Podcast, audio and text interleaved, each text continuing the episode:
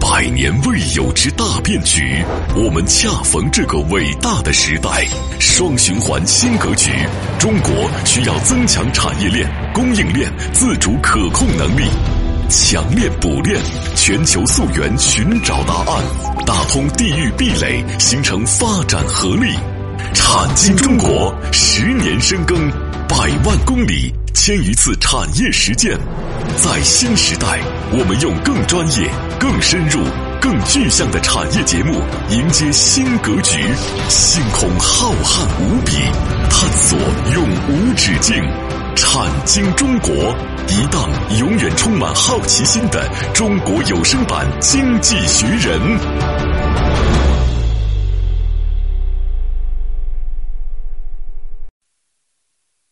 好，欢迎各位来到《产经中国》，很高兴和各位相会节目之中，我是王宇。我是李佩，啊，李博士啊，最近呢，嗯我们是说到了这个大专题棋局的之二啊，嗯说到了关于诺贝尔奖的一些相关的话题。记得上期节目呢，说到了诺贝尔奖的这个转化率的事儿啊对嗯发现它其实呢，由于滞后，其实这个在科研成果的转化上和我们想的还是有点小出入的。啊，没错。所以呢，这一期我们继续聊这个话题啊。嗯，这上期呢，原本咱们说啊，就细数一下国内啊，大概有哪些是怎么精准转化的啊。嗯，但是后来我们细想来去呢，我觉得我们还是得加一些内容啊，因为呢，我们中途还少了一个逻辑，那就是对诺贝尔奖的转化这件事情本身。哎，我们节目是个什么样的看法？对对吧？这个呢，我觉得我们少了中间的论述的过程啊。那今天呢，咱们就开门见山啊。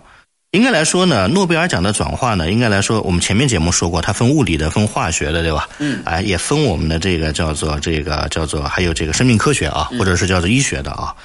呃，在这个转化的过程当中呢，那首先呢，我们可能要强调我们的这样的一个小小的这样的一个观点啊，啊、什么样的一个观点呢？就是诺贝尔奖的转化和其他的转化是不一样的，不一样嗯啊啊，因为诺贝尔奖的转化如果翻译成一个比较精准的语言，当然不一定对啊，我觉得其实是一个叫做叫做什么样的一个过程呢？它是基于基础科学的创新过程啊。我为什么强调这一点呢？因为诺贝尔奖它是发现科学嘛，对吧？所以它是基于基础科学的创新过程，它呢是由科学研究核心推动的。因为为什么这么说呢？大家知道，其实，在整个的欧盟在二十世纪初的时候，他们就理解了创新的这个要义和本质。包括美国的一些专家学者在二三十年代提出过不同的这个创新论。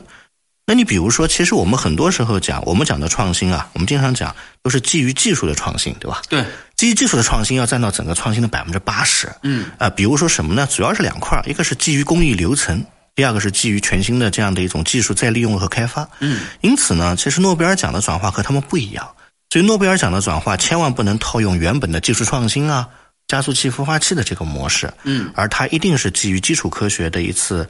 创新的转化，由科学研究直接推动的这样的一个啊、逻辑。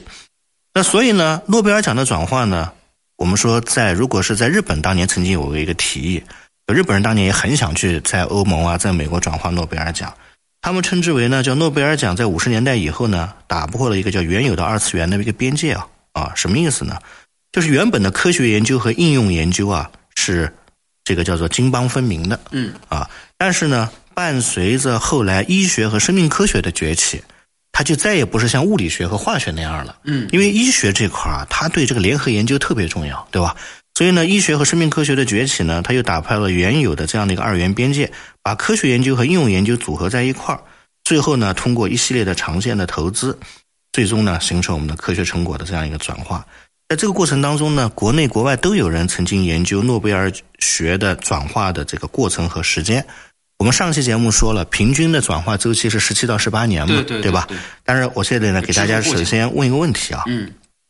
你觉得这个十七到十八年，因为自然科学有三大块嘛，嗯，一个是物理学的东西的转化，一个是化学的转化，还有一个是医学的转化。嗯对，在这几个转化当中，时间最长的是什么呢？大家肯定举手说，医哎学，肯定是我们讲这个是啊物理学，对吧？其物实一定是医学，是吧？医学的转化时间大概要二十三到二十四年，嗯，啊。而我们经常讲的化学的转化时间是十二年到十三年，嗯嗯，而物理学呢，基本上就踩在了平均值的边边上，嗯啊，十六七年左右。其实医学反而时间最长，但是医学虽然时间最长，化学时间最短，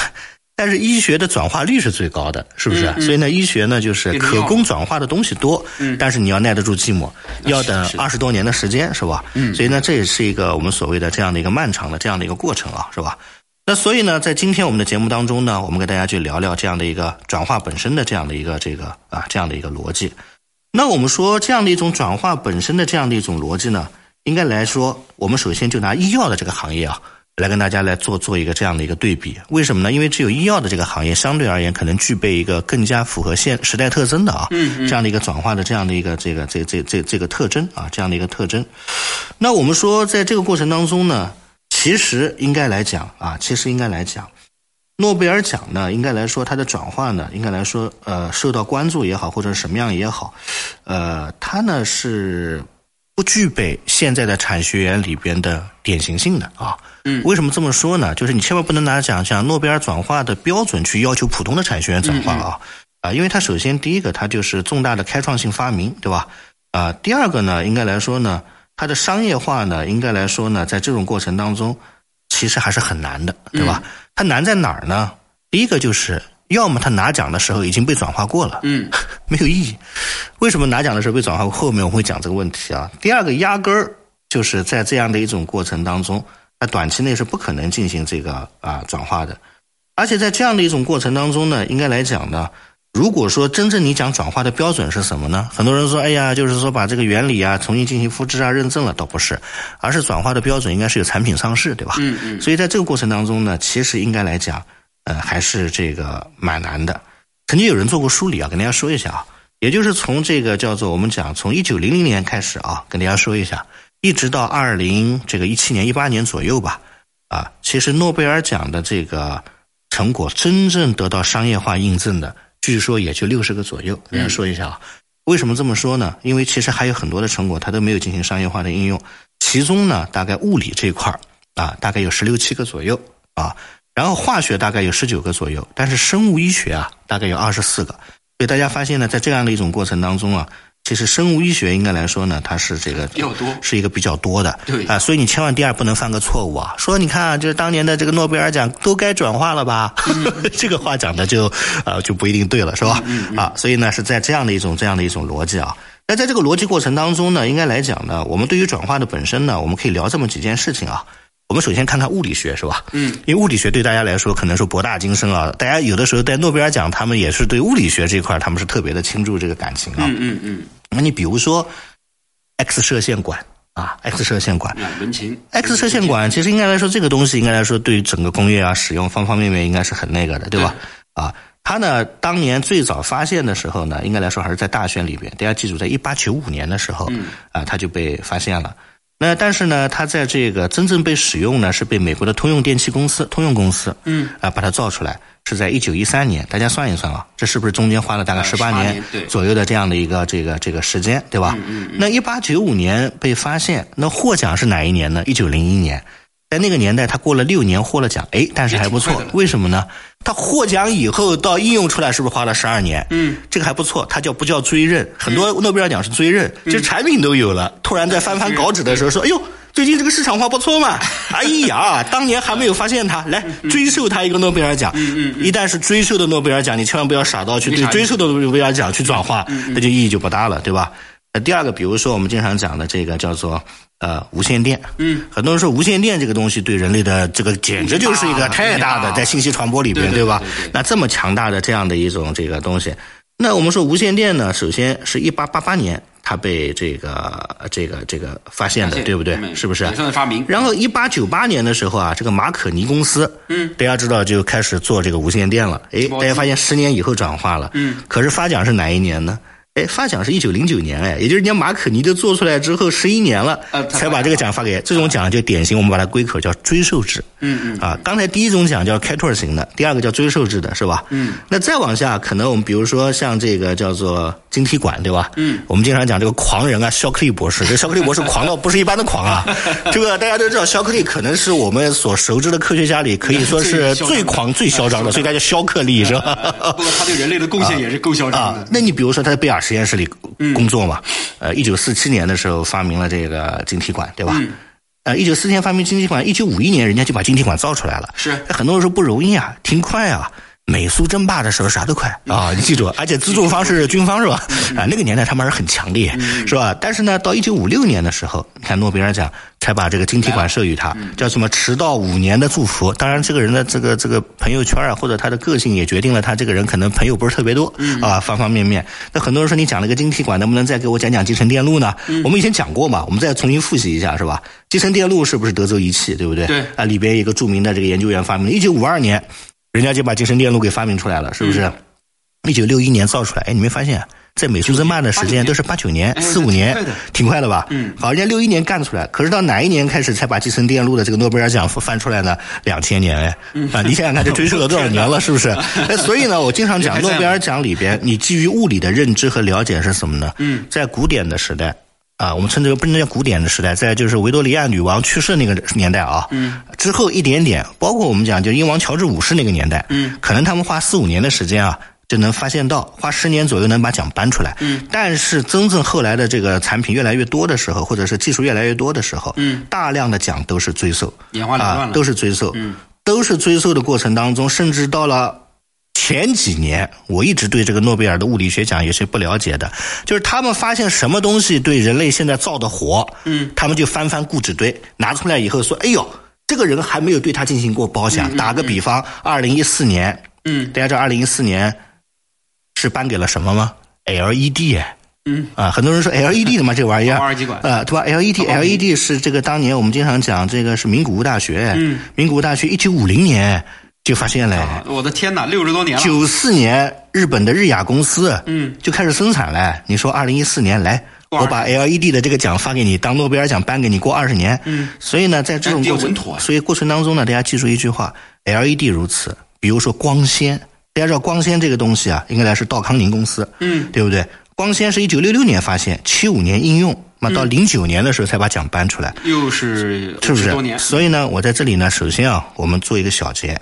诺贝尔奖转化转化，通常你千万不要说外行话。嗯，今后如果让你去组织一个诺贝尔奖的论坛，政府说，哎，要让你去组织一个诺贝尔奖的转化机构，嗯，你最不应该去进行邀请的就是物理学奖。嗯，因为这些奖项都是在现实世界上对人类造福了数十年之后才颁给他的。你说追哥哥认奖啊、对吧？这是追认，追认呢，你就不要花太多功夫了。嗯，但是追认的人有一个好处。他是这个学界的泰斗，他是这个行业里的大拿，你可以邀请他来讲讲课嘛，可以的是不是？嗯嗯，对不对？所以呢，在这个过程当中呢，应该来说，这就是我们讲的第一个话题。嗯，对于物理学讲呢，我们要尊敬他。嗯啊，然后呢，把他的大拿拿来对我们进行一些布道。嗯但是物理学讲，说实话，大量都是追认奖啊。你说要对物理学讲进行一个转化，这个东西说出来就是谈笑大方了啊。 我们今天要要讲啊，嗯而且所以很多物理学啊奖，你看看都已经形成产品，形成这种大规模应用的时候啊，它颁发只是一个追认。嗯，所以刚才说了，这个呃物理学的大拿可能来的话啊，获诺贝尔奖的只能做做报告了啊对啊，他们的产品早就转化哎了，。所以呢，这就是我反正我们粗浅的认知啊，不一定全对啊。啊，这是我们讲的第一个对啊，各位。那第二个呢，就是我们讲到化学了，是吧？化学呢，其实是人类一个很重要的东西啊。其实现在呢，有个特别不好的一个一个一个现象啊，就是讲到化学的时候谈虎色变，就讲到什么化学化工，就觉得第一个污染，对吧？第二觉得是傻大笨粗，千万不能有这个想法啊。一个重化工国家一定是个发达国家，发达国家一个如果一个发达国家它都没有中化工，它必然受制于人。你看，从德国也好，包括我们东亚起步的韩国、日本也好，全是中国皆是化学发达的国家很厉害啊，甚至有些地方经常讲说，哎呀，我这个化学污染了我的岸线，让我的风景变得不好。你不是说你的化学不好，而是你化学的处理方式不对。处理方式对 嗯就是我们讲这样一个逻辑。那化学在这样的一种过程当中，呃，其实也有很多很多各种各样的这样的一个这样的一个逻辑啊，是不是？但是化学你会发现，就和物理就不太一样了，它很多时候就不是追认了。我们就拿一个我们经常吃的一个东西啊，维生素 D。嗯，我们 人家说，哎呦，这个还挺接地气的，是吧？维生素 D 这个玩意儿啊，最早发明、嗯发现它的地方是美国的威斯康星大学，啊，威斯康星的这个大学，嗯嗯，哪一年发现的呢？发现这个是一九二二年，要很早，哎，一九二二年，一九二二年被发现出来，一九二八年的时候呢，大家就授予了他诺贝尔奖。你看，这时间挺短的啊，嗯六年挺短六年。但是什么时候开始才把产品做出来呢？推向真正的商业市场呢？嗯，一九五三年。哦，这个时间长了，哎，所以大家有没有发现，到了化学领域里边的时候，嗯，就比前面那个领域啊更好玩一些，是吧？嗯嗯。最后推向市场参与的企业是谁呢？你肯定买过这个东西，制也说制药厂不是桂格麦片，大家听说过吗？哦做麦片的， 所以这个奖项特别有趣儿。嗯最后它叫做大学和企业联合体，威斯康星大学和桂格麦片，他们共同呢成嗯推立出了了推出了这样的一个嗯这样的一个逻维辑生素 D 啊覆盖的，嗯嗯哎，挺有趣儿的是吧？好，那维生素 D 由于有了这样的一种经验之后呢。很多人说维生素 C 和维生素 D 是谁先发明的？C 在 D 前面是嗯吧？ 后面是 C 维早了后面是维生素 C。维生素 C 是哪一年？英国的伯明翰大学。嗯伯明翰大学在一九二八年发现了维生素 C。嗯，一九二八年，一九二八年发现了维生素 C 后呢，一九三五年的时候，啊，维生素 C 就推向了市场。药就出来了但。是呢，当时诺贝尔委员会觉得，哎呦，这个药都出来了，你挺你挺神啊！嗯一九三七年就把奖给你吧。虽然这个算追认，但是基本上和商业的脉动是同步的，是嗯吧？大家会发现，在那个三四十年代啊，啊，这个挺有挺有趣儿的，是吧？嗯。那比如说再往下。 我们发现这个全是营养素啊，胡萝卜素。嗯你今天看来可笑啊，说这个东西都是我们日常膳膳食表里的东西，但在那个年代你能发明也突破不性啊突破性不容易的，对不对？对对对那比如说到了胡萝卜素的时候，嗯，在那个年代对这样的发明特别的看重。跟大家这是说嗯一一下，百年前的事情啊。海德堡大学，嗯和这个叫威廉凯泽的医学研究中心，嗯，当时他们呢，在一九三一年发现了胡萝卜素，在一九三八年把它推向了市场。一九三八年同年，胡萝卜素就获得了诺贝尔奖。嗯，所以他们把那届叫胡萝卜的诺贝尔奖称之为叫做市场脉动最剧烈的时刻。嗯，你千万不要笑话说诺贝尔奖是不是都是追认的？嗯，其实。些年现的时候在追认的很多，嗯，但是在三十年代，尤其是二战爆发前的那个黄金时代，因为二战爆发前其实呃经济还是可以的，嗯，而且呢，由于大萧条，对吧？后来大萧条完了之后呢，大家对技术的创新特别应用，所以在那个年代其实能做到同步的。很多人说，哎哇，你这个挺有趣那儿、时啊，候比较激进的啊，挺有趣儿，挺有趣儿，是吧？好，那我们讲的这个是一一些经典的这样的一些这个这个这个时代啊，嗯是不是？好，但是到了二战以后，开始慢慢慢慢，随着科学技术澎湃发展，嗯，哎，过程当中追溯的就越来越多。好，我们打个比方，比如说天然有机化合物，嗯天然有机化合物，哈佛大学当年发明了这个，大家可能都知道，一九四二年就发现它了。一九四五年就推向了市场，谁推向市场的呢？我们称之为叫两家公司，嗯，一个叫辉瑞，那个年代就有了，还有一个叫默克啊，默克公司。呃，默克呢，我个人有个建议啊，就是以后讲美国的时候不要讲默克，应该讲默沙东啊，嗯嗯，因为默克是在欧洲的用法，回到美国之后呢叫，默只沙能叫东默沙东啊啊，做做反正药的哎，但过程当中呢，就是既然推向市场了，但是一九六五年。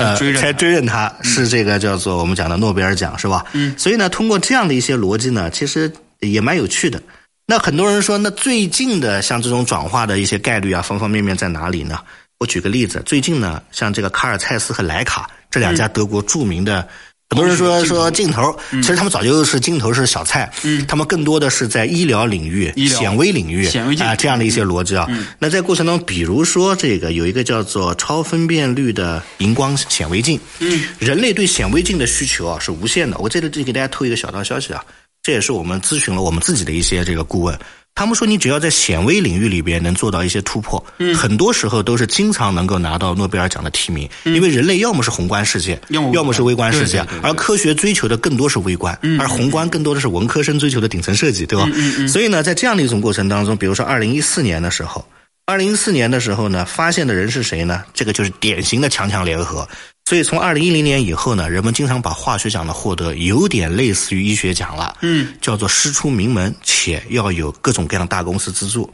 大家知道，美国有一个著名的医学研究中心啊，不知道大家听说过没有？霍华德休斯研究中休斯心研究中心啊，嗯这个是我们经常这 个是会说的的节目里说了不少啊次了休斯还不够，还要加上斯坦福大学和哥廷根大学。嗯，他们呢联合发现，哪一年发现呢？一九八九年。但是发现完了之后，你得做出来啊。让谁做呢？那肯定要找到大哥转化嘛。嗯，卡尔蔡司和莱卡这两个顶级的公司，最后二零一四年啊，二零零七年的时候，这样的一个产品就推向了市场。嗯，在二零一四年的时候呢，诺贝尔委员会就追认他们，啊但是这个追认追认还挺快的，是吧？嗯嗯。所以呢，我们下面呢可以聊聊这个化学啊，当然今天时间有点超时啊。嗯。化学大家发现一个问题，就是不像物理那么经典。嗯。啊，时而追认，但是很多时候甚至能做到同步。嗯。啊，甚至有的时候有些超前。所以呢，这就是我们跟大家讲的化学领域里面嗯因为啊，他化们的学一这些个案和例啊。嗯药接的比较紧，有的时候它可能市场化，嗯，市化市场化的程度比较高一些。对，嗯好，今天呢，咱们就先说到这儿，非常感谢各位的收听啊。最后说一下节目的两大播出平台，嗯音频呢在喜马拉雅平台，视频呢在视频号啊，有声经济学人，也欢迎大家呢搜索啊关注收看。嗯，呃，感谢各位的收听，我是王宇，我是宇佩我们下期节目再见。啊，下期节目再见。